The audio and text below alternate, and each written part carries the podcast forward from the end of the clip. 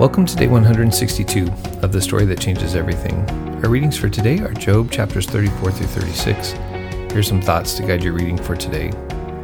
Having heard no response from either Job or his three friends, Elihu launches into his second speech in chapter 34. His main point is to defend God's justice from Job's earlier critiques. In the end, thanks Elihu, Job has only added to his sin by rebelling against God and God's ways. Elihu is shocked by Job's scorn against God and thinks his angry words must reflect the heart of an evil person. God always has and always will uphold his patterns of justice. God sees the righteous and wickedness of all people and nations, and he treats them according to his justice at the appropriate time. No one escapes God's power to judge, even those in positions of great authority. Elihu also is anxious for God to appear because when he does, Elihu thinks God will find Job guilty. Chapter 35 contains the third speech, one that is rather short and to the point. Elihu wants to correct a bit of Job's theology.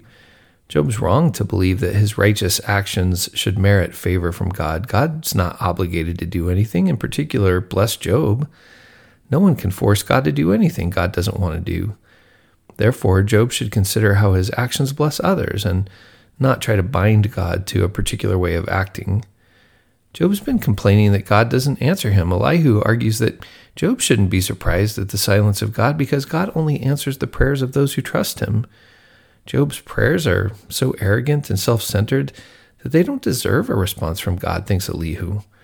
Job will have to change his attitude toward God if he expects God to listen to him.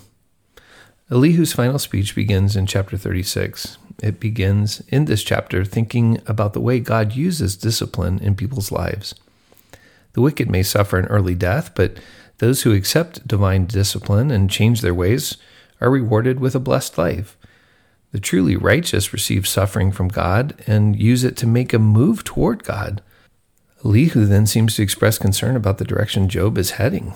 He believes that God is trying to teach Job through his suffering, but Job is rejecting what God is teaching him.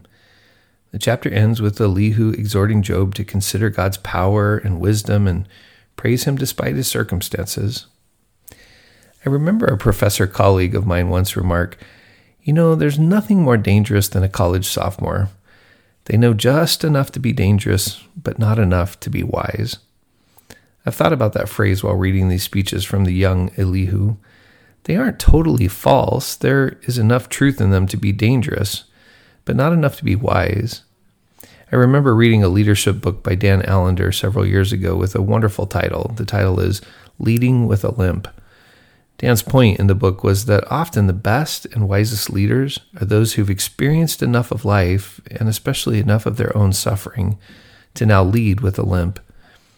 We should certainly read these chapters and allow them to make us humbler but rather than reading these speeches of Elihu and making us more suspicious of the arrogance of youth, perhaps we should read them and wonder what God has helped us through that now God can use as a source of grace and help for others. I don't think God allows us to go through suffering or hard things so that we can help others on the other side, but I do think one of the ways God uses suffering is to make us more aware and more helpful to those who are suffering all around us. Well, we have to put up with Elihu for one more chapter, and then the moment Job and we have been waiting for will arrive. God finally will make his appearance. Tomorrow we're reading chapters 37 through 39, and we're adding Psalm 69. I'll talk to you tomorrow.